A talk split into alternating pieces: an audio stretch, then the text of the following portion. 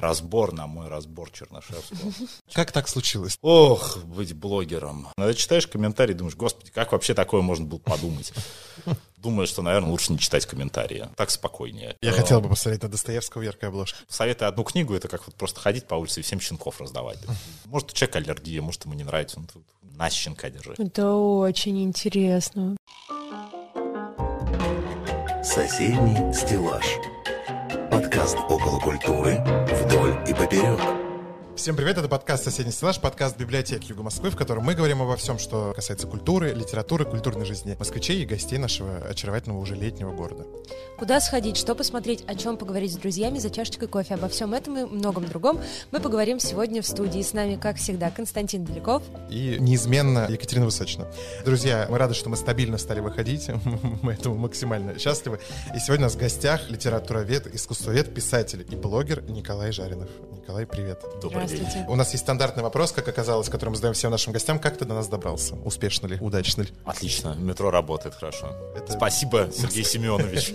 Это правильная фраза в подкасте библиотеки Юга Москвы. Коль, у нас вопрос следующего характера.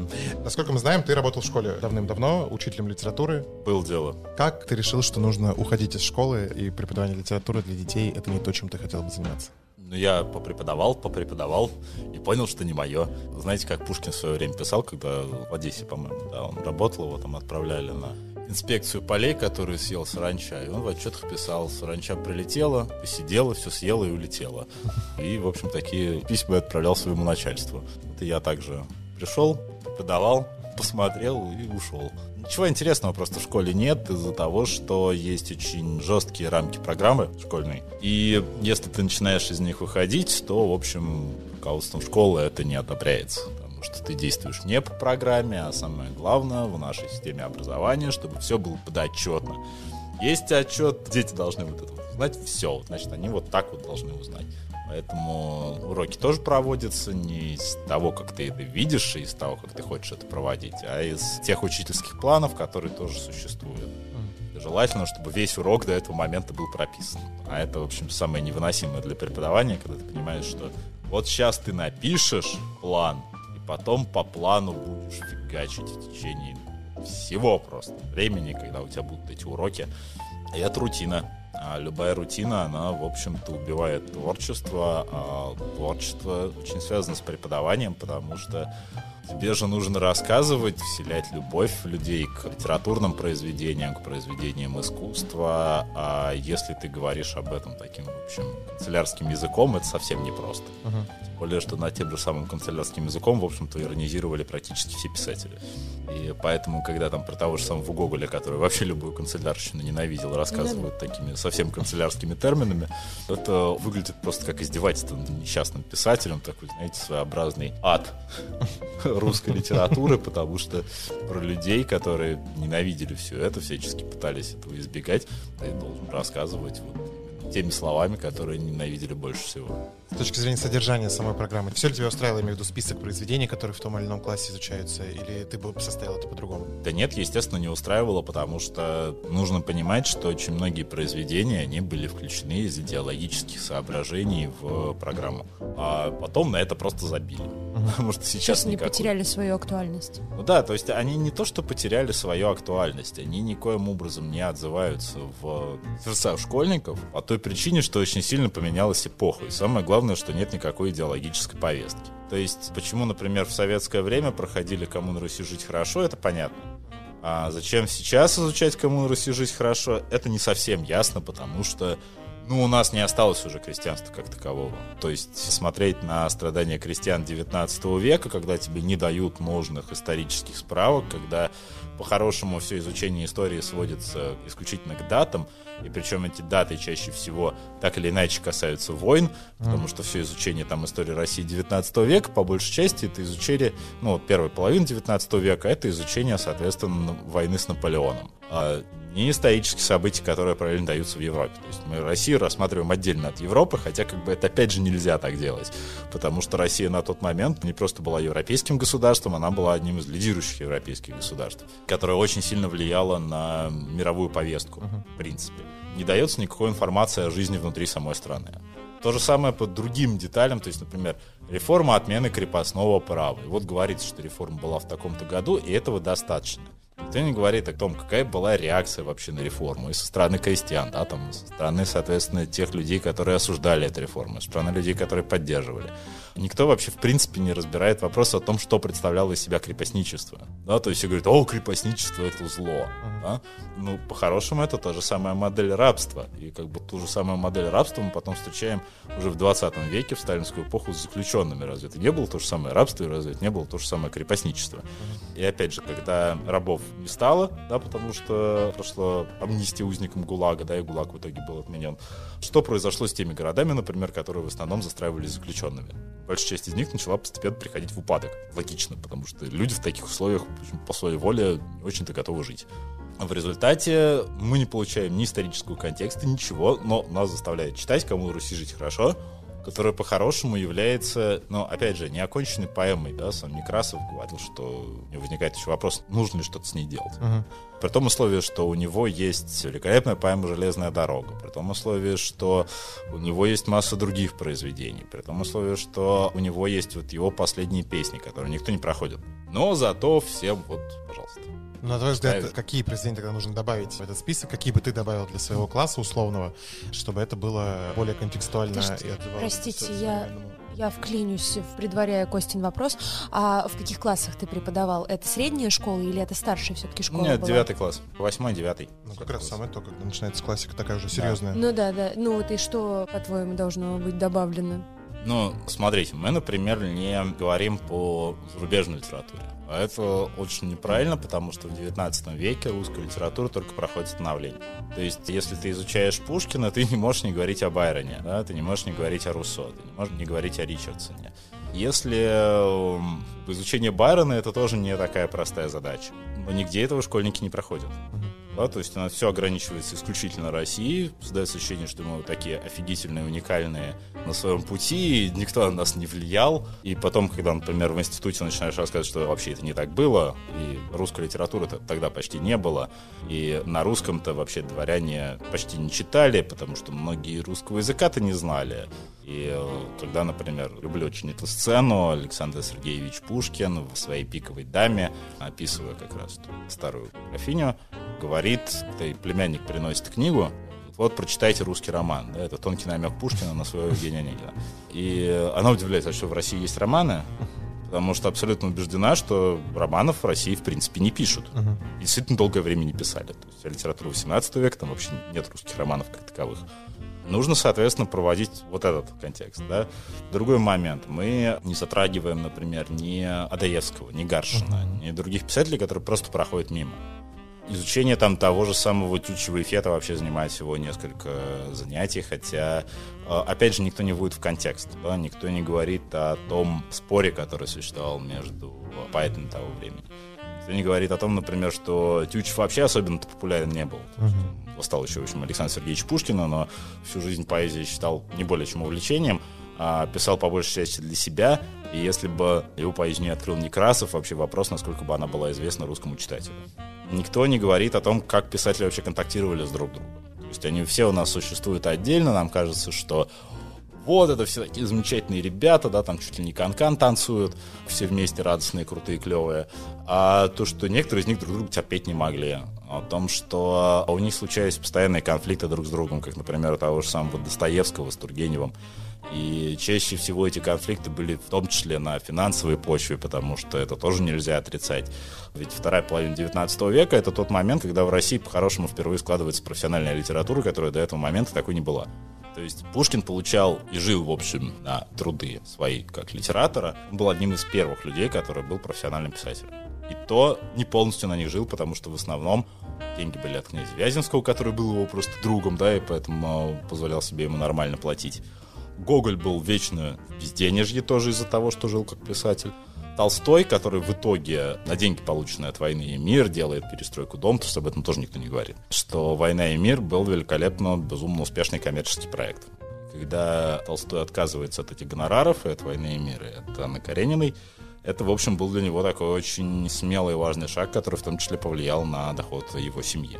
Никто не говорит о том, как общались представители разных совершенно видов искусства с литераторами. Хотя в XIX веке это тоже одна из самых важных черт, потому что русская живопись, наверное, наиболее литературна среди всех стран. Почему? Потому что это была еще задача напрямую, которую давал Третьяков, художников, с которыми общался, да, писать портреты известных писателей. И то, что, например, тот же самый Николай Ге, которого в школе вообще практически не проходит на МХК, был одним из лучших друзей Льва Николаевича Толстого.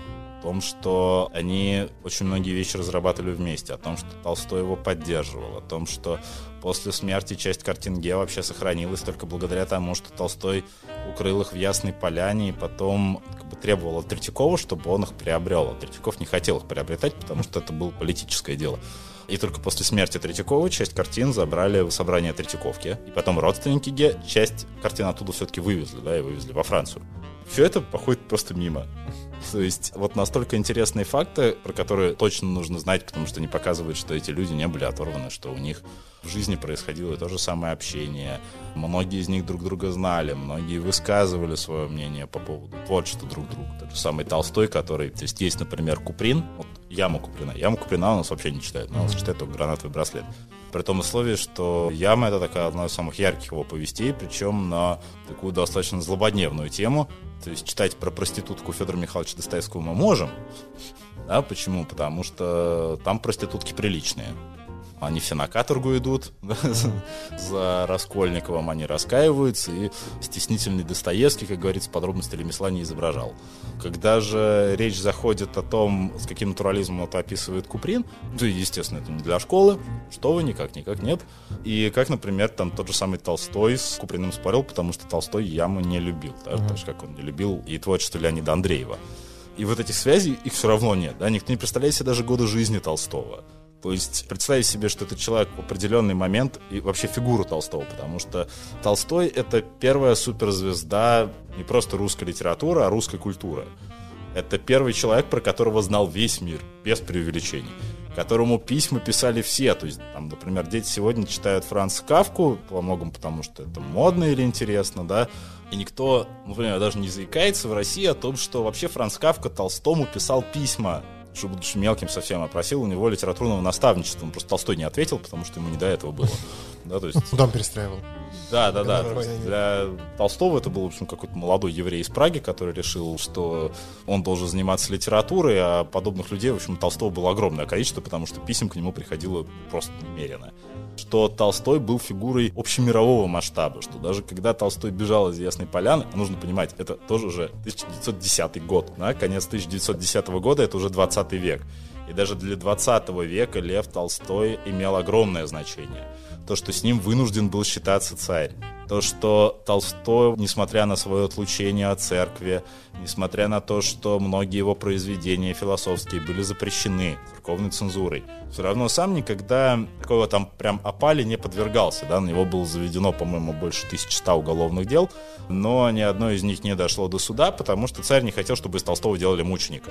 И в итоге к Толстому ему просто приходилось прислушиваться. То есть настолько сильна была его власть, что все толстовство это во многом был коммерческий проект, причем не связанный с самим Львом Николаевичем, потому что Лев Николаевич на все это плевать всегда хотел, ему не до денег было. Но у него секретарем был Чертков как раз, который хотел из этого сделать такой важный проект. Он как раз организовывал первых толстовцев, занимался пиаром всего этого, следил потом за Толстым, когда самому Черткову Софья Андреевна Толстая, жена Льва Николаевича, сказала, что больше сюда в Ясную Поляну не приезжай. Приставил к нему своих шпионов, которые докладывали ему о каждом шаге. Желание Толстого уйти, с чем оно было связано, тоже не совсем понятно. То есть все это уходит в провал. При том условии, что для начала 20 века это действительно было знаковое событие, потому что после бегства Толстого за ним выехало огромное количество корреспондентов, да, когда собственно, да, Лев Толстой умер на станции Лев Толстой. Когда Лев Толстой вот оказался как раз на станции с пневмонией, где через 10 дней он умер, его смерти дожидалось больше 200 журналистов, причем со всех мировых изданий, которые должны были просто передать одно, это что, вот, в общем, сделал Толстой перед смертью. Как он сказал, кто к нему заходил, mm-hmm. кто с ним был, потому что все это безумно интересовало читателей того времени. В итоге мы все это просто утрачиваем. То есть для нас Толстой кто? Для нас Толстой это человек, который, ну вот, написал эту огромную книгу, которую сейчас так геморно читать, и лучше посмотреть фильм. Про Анну Каренину я уже вообще не говорю. Про роман «Воскресенье» я тоже не говорю. Про Крейцерову сонату, про его рассказы, в том числе рассказ сделал. Никто ничего не говорит.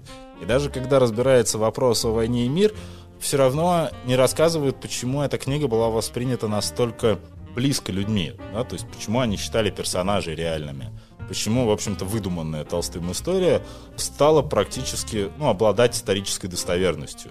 А Толстой это добивается за счет того, что он по-хорошему описывает свою семью. Об этом тоже никто не говорит. То есть никто не говорит о таком новаторстве, что Толстой одним из первых художников, слово, вообще решил избрать свой личный опыт, свою собственную биографию как некую основу для творчества. Обязательно.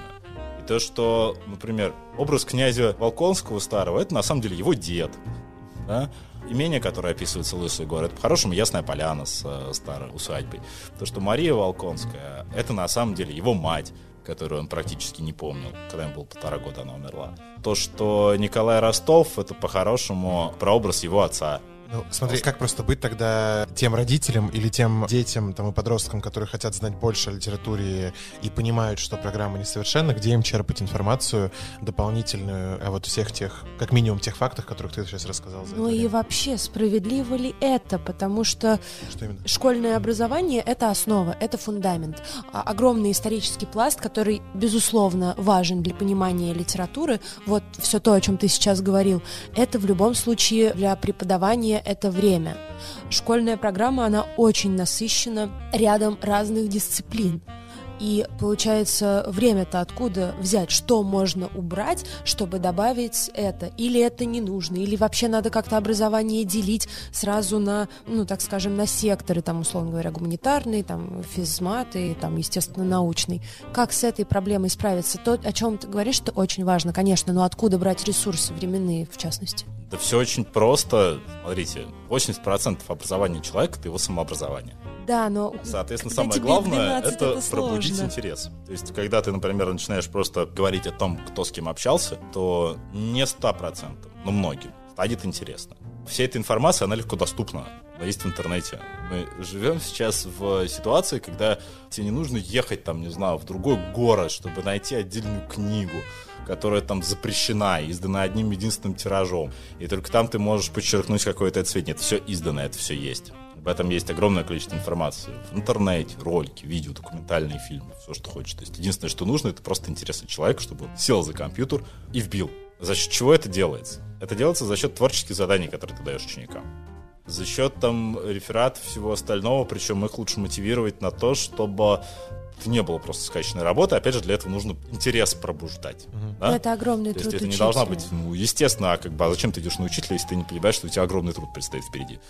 Нужно понимать, что как бы это работа, которая должна достойно оплачиваться, и самое главное, которая должна быть человеку интересна. То есть здесь есть масса примеров, допустим, школьное образование в той же самой Финляндии которая целиком построена на то, что, во-первых, педагог это очень уважаемый человек, во-вторых, которая построена на том, чтобы педагог постоянно менял даже город в своей деятельности. Ты не можешь больше пяти лет преподавать в одном месте, потом у тебя обязательный переезд. Тебе с этим помогаете, всячески в этом поддерживают, у тебя очень достойная зарплата, которая позволяет это делать.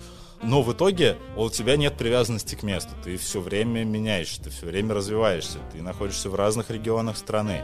Понятное дело, что в России как бы такое просто из определенного социального расслоения недопустимо, да, потому что у нас разные совершенно зарплаты по регионам, и вряд ли там какой-нибудь учитель из Москвы решит поехать в Сыктывкар, еще в трезвом уме и твердой памяти, или куда-то в отдаленные регионы, просто потому что там еще и денег никогда нет. Ясно, что как бы без финансовых вложений, когда там репетитор должен преподавать в школе, брать на себя нереальную нагрузку, а потом еще и заниматься репетиторством, потому что в противном случае ему просто семью не прокормить. И вот получается, что он там с утра само ведет занятия, днем он занятия заканчивает, потом у него занятия с учениками, потом приходит вечером выдохшийся домой и занимается проверкой тетрадей, а потом заполнением отчетностей. В том условии, что все эти отчетности, они, в общем, никому не нужны. А еще то, что на школу, опять же, это наследие советской системы, перераспределяют воспитательные функции. Это что за бред? Ну, то есть, это вообще тоже не должно ложиться на школу. Никоим образом. Ребенок достаточно много времени проводит в школе. И Намного совсем... больше, чем дома, но в какие-то ну, да. периоды. И если совсем года. школа никак не будет касаться его воспитания, то, ну, это, наверное, просто невозможно. Все живые люди... У, у, нас, нет, у нас нет других институтов, которые могут заниматься воспитанием, потому что, понятно, что работающие родители, если у вас, например, двое, у вас нет бабушек, дедушек, что делать с ребенком? Он же не может шататься по улице и не заниматься ничем. Учитель это... так или иначе живой человек. Он даже если не имеет такого желания своим примером, как авторитет, как более старший человек, как человек, который больше знает и передает эти знания, он становится, ну вот, ну, шаблоном, равно, да. шаблоном, на который ребенок хочет или не хочет быть похожим. У нас учителя, если представляют из себя шаблон, вряд ли дети хотят быть на них похожими честно. Не, нет, я, я в контексте виду... того, что воспитательная функция ну, да. школы, она же все равно ее нельзя отрицать и выкидывать вообще. Нет, нельзя отрицать, но можно просто это расширить за счет, например, расширения педагогического состава, чтобы слишком не перегружать педагогов профильных предметов. Угу. Есть, например, люди, которые занимаются там группой продленного дня или еще что-то, это люди вот, с педагогическим профессиональным образованием, да, там, например, занимаются анимацией, развлечением, угу. еще чем-то. Воспитатели, в принципе. И пусть они этим занимаются, но это опять же расширение бюджета, а денег нет. Все упирается в одно и то же. Скажи, вот миссия твоя, да, ну, как учителя, то есть, ну, понятное дело, что ты, наверное, осознанно принимал решение, когда вот хотел связать свою жизнь с преподаванием, с тем, что ты будешь отдавать многое детям. Не потерялся ли смысл, когда ты, да, ты остался в том, что ты делишься информацией о, там, литературе, о искусстве, о культуре, у тебя ее очень много, и она, безусловно, ценная, но если раньше ты это делал, ну, вот, взял и положил, и ты точно уверен, что ее приняли, и я уверена, что на твоих уроках дети сидели широко раскрытыми глазами, им было очень интересно. Теперь ты от этого ушел, и миссия стала другой. Ты расширила аудиторию. Чувствуешь ли ты ну, вот какую-то потерю? Или наоборот, ты чувствуешь, что ты больше приобрел с тем, что расширил свою публику? Я не могу сказать, что я чувствую там потерю или приобретение, я просто живу анализировать будут другие, мне достаточно жить. Вопрос состоит в том, что ну, современные каналы информации, они дают возможность куда больше работать на аудитории, соответственно, повлиять на большее количество людей. Вообще, как педагог, я могу сказать только одно. Ты вообще никогда не уверен, как твоя информация будет воспринята. Это абсолютно нормально. Потому что ты говоришь одни какие-то фразы положения, а любой человек, он все равно проводит это через личное восприятие, ты можешь воспринимать это совершенно иначе. И ты совершенно не убежден, что все, что ты донес, оно было понято правильно, воспринято правильно, да, или даже правильно услышано. Самое в дистанционном преподавании, то есть, ну, хорошему, чем я сейчас занимаюсь, когда обучаю просто на площадке, вот рассказывая о литературе, искусстве, ты также это не воспринимаешь. Иногда читаешь комментарии, думаешь, господи, как вообще такое можно было подумать? Думаю, что, наверное, лучше не читать комментарии. Так спокойнее. Нужно понимать, что ну, 20% информации из того, что ты хотел донести, через устную речь чаще всего будет воспринято, если ты хорошо умеешь это делать. Остальная информация так или иначе потеряется, потому что ну, недостаточно прослушать там одну лекцию, да, или одно занятие провести. Главная задача преподавания — это пробудить интерес, да, в человеке пробудить жажду знаний, потому что тогда человек будет сам стремиться к тому, чтобы восполнить вот эти вот оставшиеся 80%. Он сам будет думать о том, как выстраивать параллели, сам будет думать о том, как ему представить себе картину эпохи. И исходя из этого, это будет иметь больший смысл. То есть главная задача педагога — не вложить знания в ум ребенка, а дать ему желание эти знания получать. Потому что вложить знания, ну да, но со временем их не станет. Тут сколько людей говорили, вот я это учил, учил, учил, а потом забыл. А если ты пробуждаешь эту жажду знаний, то это то, что уже не может остановиться, потому что человек так или иначе он будет к этому возвращаться. Плюс информация, которую человек получает сам, а не просто на занятиях, она запоминается намного лучше. Надольше остается, и человек ей лучше впоследствии оперирует. Труда потому что больше. Соседний стеллаж продолжая тему просвещения, преподавания и да, вот этого огромного объема знаний, о котором многие не знают, почему ты для себя комфортной, а может быть некомфортной площадкой выбрал именно YouTube и видеоролики для вот этой просветительской деятельности? Как так случилось? Давай по-другому. Как ты пришел на YouTube? Друзья позвали. На самом деле у меня никогда не было желания там Ох, быть блогером. Ты себя относишь к числу блогеров? Не, не люблю, когда так называют. Ну, наверное, так это и называется, но просто мне это никогда не было интересно. Меня позвали в проект как раз по искусству Artifix.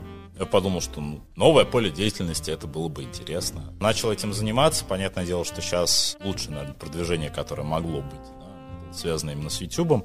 Тем более, что если посмотреть там образовательные проекты по YouTube, то не настолько много сейчас достойного в русскоязычном сегменте. Мне стало понятно, что, в общем, это можно развивать, это можно очень неплохо сделать, чем я и стал заниматься. В твоих роликах твой функционал — это только содержательная часть, или вот весь тот антураж, который создается, подача и вот тот продакшн, который вокруг этой информации есть, ты принимаешь участие в том, как это придумывается? Или это вообще полностью твоя идея вся? Ну, если брать мои ролики, то концепция, идея, сценарий и все остальное, да. По визуальной части нет, потому что я здесь не специалист. У меня были ребята, которые режиссеры профессиональные, uh-huh. да, там звукорежиссеры, которые в этом разбираются, и которые делали все это со мной. Потому что самое худшее, что можно делать, это лезть в ту область, в которой ты не особенно смыслишь. Потому что ничего хорошего из этого не получается. Все должны делать профессионалы, так выходит намного лучше, поскольку там с написанием сценария, с подачей и со всем остальным в этом я разбираюсь, этим я и занимался. Даже как, соответственно, концепция драматической сценария и всего остального. А в плане визуала и всего остального это уже на откуп другим людям отдал. На твой взгляд, почему такое маленькое количество каналов, подобных вашему, с точки зрения качества подачи материала? То есть документальных фильмов в Ютубе дофига. Это очевидно, да? Там и куча фильмов, которые были сделаны для телека, которые туда просто выгружены. Но то, что действительно собирает огромную аудиторию, многочисленные просмотры и настолько близко по качеству аудиторию Ютуба, этого реально мало. Там Арзамас, ваш канал, хочешь сказать наш канал, но нет. На твой взгляд, почему так мало этого, но при этом это востребовано? А это долго делать. Это долго делать и дорого дорого делать. Ну, то есть это очень большая трудозатрата, потому что ты должен понимать алгоритмы соцсетей, ты должен понимать, что каждый ролик должен быть четко определен по времени. То есть сколько он вообще длится, что народ смотрит, что может народ цеплять. А поскольку YouTube это совершенно иная программа, не телек, которую люди включают фоном, чаще всего, ты должен понимать, что везде тебе нужны такие определенные информационные крючки, которые будут поддерживать внимание зрителя, да, то есть ты еще работал на удержание аудитории. Если у тебя там 50-60% удержания аудитории, это очень хорошо. Считается там на 20-минутный ролик. Значит, ты свою задачу выполнил. И это всегда нужно учитывать, они все это учитывают. Это, в общем-то, особенная специфика, которой тоже ну, немногие люди любят заниматься. Потому что для этого нужно смотреть, что представлено, например, на иностранном сегменте YouTube, да, какие ролики. Uh-huh. Какой там контент, что заходит, соответственно, тем зрителям, чтобы это под российские реалии переделывать. А это тоже работа. Работа, которой далеко не все люди будут заниматься. Хорошо, но у тебя не один YouTube-проект, а даже и не два, судя по всему, в которых ты участвуешь. Скажи, пожалуйста, какое твое любимое детище и несколько слов для наших читателей про все твои проекты, потому что они разные, и каждый из них, ну, вот, по моему мнению, заслуживает внимания. Мое любимое детище. Или то, чем интереснее заниматься на данный момент книги писать. Не, ну про книги мы тоже сегодня поговорим, э, про YouTube. С YouTube, да, всем просто сейчас из-за того, что я перешел на то, что я пишу книги, я меньше начал заниматься проектами вот именно для YouTube, потому что, опять же, это очень много времени, а в последнее время там именно времени и не было. Потому что тратилось оно тоже на другое. Ну, как говорится, не резиновый разорваться не могу так, ну, мне сейчас хочется больше всего, наверное, вот с новым YouTube-проектом, который стартовал Punk Monk, сделать такую своеобразную не то что библиотеку, а целый просто список роликов информации по русской культуре 19 века с художниками, литераторами, разными совершенно, с их связью с Западом, потому что очень многие эпохи в других странах были популяризированы. Ну, то есть образ викторианской Англии, он уже вот в массовой культуре везде. Вот Шерлок Холмсу понеслось. Но эта эпоха была не менее интересной в России. А из-за того, что нет такого интереса к личностям, художникам, писателям, это все теряется. Uh-huh. А по-хорошему, на самом деле, это стоит не просто стоит изучать. Это безумно интересное время, с которым можно провести огромное количество параллелей с сегодняшним днем. Это время, которое от нас стоит еще не так далеко, которое на самом деле по-прежнему продолжает на нас оказывать влияние. Просто по-своему. И рассказать вот именно эту историю 19 века, естественно, в том контексте, как вижу, там, я и люди, которые со мной занимаются этим проектом, потому что это всегда индивидуальный взгляд. Как бы ты не хотел быть объективным, но объективным ты не будешь, потому что у тебя никогда не будет всего спектра информации, который нужен для того, чтобы быть объективным. Ты можешь к объективности только стремиться. естественно, что, на мой взгляд, это будет полезно, интересно, причем не только для России, как я могу подумать. Потому что и русское искусство, у нас про живопись же тоже не очень хорошо рассказывают. Потому что русское искусство где-то теряется поразительно. Когда там говорят передвижники, все сразу такие, о, Шишкин! И все. а что это на самом деле были своеобразные предтечи авангарда, что далеко не все из тех людей, которые были в обществе передвижников, там вообще остались, что многие из них выходили оттуда, что далеко не все люди обладали единым представлением о роли изобразительного искусства. Что, например, там тот же самый Николай Ге, который был вообще казначеем общества передвижников, в конце своей жизни вообще ну, как бы отходит от реалистических традиций по-хорошему предвещает собой натурализм, экспрессионизм и уже куда более тесно связан с западноевропейским искусством, чем с русским, особенно если на поздние его полотна. Смотрите «Страстного цикла», которые как раз в России запрещались.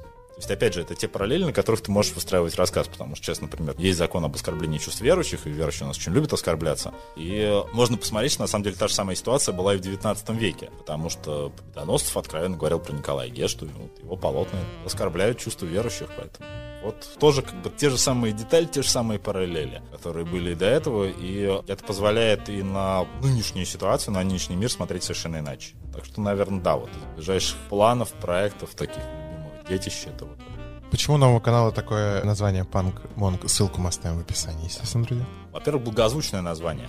Вот. Это панк и монах, правильно? Да, да, да, да. Ну, потому что, в принципе, все искусство — это, с одной стороны, отвержение старого, а с другой стороны, аскеза монашеская. И любой настоящий художник, он должен понимать, что вот если в нем есть только вот эта вот разбитная разрушающая энергия, но он не будет создателем. Это некий баланс между вот этими двумя направлениями, потому что с одной стороны у тебя должна быть чуть ли не религиозная фанатичность от того, что ты делаешь, от того, что ты веришь, и с другой стороны должен быть вот этот вот дух протеста, без которого тоже никуда. У нас сейчас все воспринимают протест как нечто очень плохое, но без протеста не существует искусства. Потому что искусство это все время движение против чего-либо. Это движение против канона, это движение против традиции. Это желание разрушить какие-то устои, рамки. И если это убрать из искусства, то искусство в принципе не будет развиваться. Были наскальные рисунки, так бы они у нас и существовали, если бы не вот это вот желание вечно чего-то нового, вечно что-то поменять. Поэтому и такое название, да, как две основных составляющих искусства, причем строящиеся на противоположности, потому что панк не очень ассоциируется с монахом, да, как бы такая аскеза не очень ассоциируется с той разрушающей энергией, которая, естественно, в искусстве всегда присутствует естественно, тоже всегда должна быть. Я хотела вот что узнать. Ты сейчас говорил про оскорбление чувств верующих, но ты как человек, которого, ну, уже можно назвать частью и современной литературы. Я думаю, что в том числе. Скажи, пожалуйста, оскорбляет ли твое чувство прекрасного то, что в данный момент происходит на книжном рынке? Я говорю, в частности, про такое засилие писателей книг от писателей-блогеров. Как, по-твоему, какого они качества? Потому что ты одновременно тоже ведь на двух полях играешь. Знаю. Но, понимаете, в чем дело? Мое чувство невозможно оскорбить, потому что я просто это не читаю. То есть, если я открываю книгу, мне она интересна. Мне не важно, кто ее написал. Он написал блогер, и он написал не блогер. Если это написано интересно, это хорошо. Если я вижу, что там просто какая-то фигня, ну, как бы фигня и фигня, я книгу могу закрыть и не читать. Хорошо, но это обидно, что хорошее издание Достоевского стоит там 800 рублей, и совершенно ужасная книга, где мат скрыт за странными какими-то сочетаниями слов, также стоит эти же деньги. И молодой человек приходит в магазин и выбирает книгу в яркой обложке, а не классику. Но это проблема издательства, что они не делают Достоевского в ярких обложках. Я хотел бы посмотреть на Достоевского в яркой обложке. Но мне кажется, что это, кстати, могло бы быть классно вполне естественно, потому что просто классику привыкли издавать, соответственно, вот в таком вот аскетичном абсолютно виде. В лаконичном стиле за тобой прям. Тоже просто, ну, нет учета рынка, насколько сейчас привлекательно что-то для аудитории остальное. То есть книги, которые выходят новые, естественно, что у них есть пиар-директоры, которые думают о том, как делать продажи, которые работают над обложками, а здесь работают и серии. Ну, а ну, это все он будет читать. Это же классика. И так сойдет. Так что это проблема больше издательств. Мне это не вызывает никакой обиды. Ну, то есть это человеку должно быть обидно, что он выбрал не Достоевского, а какую-то фигню. А у меня это чувство обиды никакой не вызывает. Ну, то есть я с этого что должен оскорбляться? Это же не я выбрал книгу блогера вместо Достоевского. Но, с другой стороны, верное решение. Но при этом просто есть большая аудитория, которая делает обратный выбор. И это, наверное, пугает. Именно в массовом понимании, так как мы все равно взаимодействуем с аудиторией, там, и ты как блогер, как мы решили, что ты не очень понимаешь это название. Тем не менее, у тебя есть аудитория, с которой ты разговариваешь, у нас есть аудитория, с которой мы общаемся, и в этот момент того, что огромное количество людей выбирают всякие разные низкопробные книги, зная о том, что, скорее с всего, будет... огромнейшими тиражами. Э, с огромными тиражами, да. А то, что действительно заслуживает внимания, действительно несет какую-то ценность, оно не так популярно, а иногда вообще не популярно. Поэтому некоторые люди смотрят книжные ролики на YouTube, чтобы понять, что им читать. Но при этом очень много книжных блогеров занимаются тем, что они просто разбирают вот эти низкопробные книги для того, чтобы повысить себе просмотры на канале. Я мало знаю блогеров, которые разбирают вот именно прям, берут хорошие книги, разбирают их. Они занимаются обсуждением полярного и всех прочих. Пусть, это же их выбор. Ну, то есть они хотят на этом получить популярность. Какой-то кусочек популярности они получат. Если ты занимаешься обзором книг для того, чтобы стать популярным, ну, это твои проблемы. И больше как бы ничьи, потому что по-хорошему, ну, если ты даешь какие-то рекомендации, советы или еще что-то, ну, на мой взгляд, это должно быть то, что идет у тебя, ох, господи, как это пафосно звучит, но, в общем-то, так это и есть. Это то, что должно идти от сердца, на мой взгляд. Ну, как бы, а если ты разбираешь, вот, полярный, полярный. Ладно. Ты читал эту книгу? Нет. И не планируешь? Нет, не буду, наверное. У меня есть очень много книг, которые я сейчас должен читать просто потому, что, ну, они мне нужны. Заранее составлен список, и этот список там уже на 100 где-то книг вперед, поэтому я думаю, что полярный туда не вклеится. Как же... К сожалению. Увы, увы. По поводу гнева литературоведа, это, во-первых, очень смешно. Мы с восторгом смотрели, и это иронично в хорошем смысле этого слова. Как вообще пришла идея подобной, не знаю, как это правильно назвать, рубрики, наверное, да, там серии роликов? А мы сидели на даче, и нам нечего было делать. Вот. Сидели на даче, нечего было делать, нужно было что-то снять. Мне давно просили снять что-то, что ну, я не люблю. Сразу могу сказать, да, там, господи, сколько там всего вышло, когда молодой человек, потом он мне этот еще ролик присылал, делал разбор на мой разбор Чернышевского. Где говорил, что Чернышевский крут, а я, в общем, полное говно. Ну, ладно, как бы это ролик, он юмористический, абсолютно. Есть и носит такой же характер. В общем, если посмотреть после этого продажи там книг Чернышевского, они выросли, хотя до этого момента Чернышевского особо никто не читал. Почему? Потому что главное заинтересовать. Я об этом говорил всегда. Вот. И здесь совершенно неважно, критикуешь ты, или не критикуешь, потому что люди как-то очень трепетно относятся к словам. Ну, тем более, там, оскорбила Чернышевского. Делать? Чернышевского уже плевать, он давно умер. Мне, в общем, тоже на Чернышевского плевать. То есть я несколько раз читал его, что делать, и это действительно книга, которая мне не нравится, просто потому что она криво написана. Я понимаю, какое значение она оказала в истории литературы. Я понимаю, что про эту книгу говорили но выбрал в итоге такой взгляд исключительно с позиции литературы, что, в общем, это криво и ужасно. Именно с позиции литературы. Ролик абсолютно юмористического характера, который в итоге, ну, свою задачу выполнил. То есть люди все равно, они больше этим заинтересовались. Хорошо это? Хорошо. Хотя сама как бы книга Чернышевского мне не нравится. Я в любом случае считаю, что лучше книги читать, чем не читать. Это, это точно. И, ну, вот многие блогеры, и ты вот сейчас заметил то, что, да, вот после твоего обзора поднялись продажи книг Чернышевского. После обзора там плохих книг поднимаются, соответственно, еще их продажи. А скажи, пожалуйста, вот ты как автор, как минимум, да, двух уже бестселлеров, двух популярных книг, на тебя делали обзоры какие-то? И вообще, как бы ты отнесся к тому, чтобы на тебя сделали что-то подобное? Мы просто знаем, потому что если не делали, то, то мы сделаем. Мы посодействуем как-то этому процессу. Нет, наверное, делали, я не знаю. Я Ты не следишь. Интересовался, да. То есть, ну, в Инстаграме где-то кто-то что-то писал, но я к этому так очень спокоен. То есть, ну, что мне с этого? Все, что... Э, Нет, ну, подъем продаж, как мы уже выяснили, как а, минимум. Ну, вообще реакция аудитории. Продажи и так идут. Реакция аудитории хорошая. Наверное, значит, кто-то делает, если продажа хорошая. Просто, ну, мне с этого что? То есть, если обзор плохой, наверняка это меня расстроит. Помимо того, что меня это расстроит, наверняка у меня потом будут мысли в голове роиться. Ой, здесь человек не понял, здесь не понял. И зачем это нужно? Если обзор хороший, что это мне даст? Ну, ничего, кроме того, что я и так понимаю, что, в общем, ну хорошо, а бывают же ведь просто объективные, качественные обзоры, которые говорят, да, вот это мне понравилось, потому, потому, потому. И автор, понимая это, принимая это... Это уже может... не объективно. Если, автор, если в обзоре говорится, вот это мне понравилось, понравилось, это чистое субъективное мнение конкретного Ну, хорошо, понравилось. Ну, там мне вот это не понравилось, потому что мне вот это непонятно. Я бы хотела, там, не знаю, более развернутую историческую там справку какого-то момента. Или наоборот. И автор делает... Я не говорю про негативные вот эти вот хейтерские вбросы, где просто идут оскорбления. А вот про хорошую критику, я думаю, что, ну, наверное же, это полезно писателю. Или все-таки, да, вот эта вот изоляция и вот мир внутри себя, для тебя это более плодотворная почва? У меня есть ограниченный круг читателей, мнению которых я доверяю, и мне важно выслушать. А дальше все работает по принципу Стейнбека. То есть, когда там Стейнбека раскритиковали в тот момент, когда он получил Нобелевскую премию, он на это сказал, что ну ладно, что с ним взять, а через какое-то время будут писать совершенно другое. Так и случилось, потому что это был, по-моему, в этой в Нью-Йорк Таймс заметка после того, как он получил Нобелевскую премию, что вот вообще как Нобелевскую премию могли дать Стейнбеку. Такой ужас, такой швах. Через несколько лет Стейнбек умирает, и там пишут, что умер. Великий. Да. Таймс, да, как бы великий американский писатель. Да, в последнее время лауреат Нобелевской премии. То есть ценность всему этому ты понимаешь. Зачем? Лучше тебя никто просто день все равно не поймет ты его провел через себя, да, ты сам видишь какие-то огрехи спустя время, сам видишь какие-то ошибки, знаешь, над чем работать. А если начинать ко всем прислушиваться, то у тебя просто никогда ничего не выйдет. Потому что ты все время будешь заниматься редактурой, правкой. И самое ужасное, что, наверное, может быть вообще для любого художника, это попытка понравиться всем.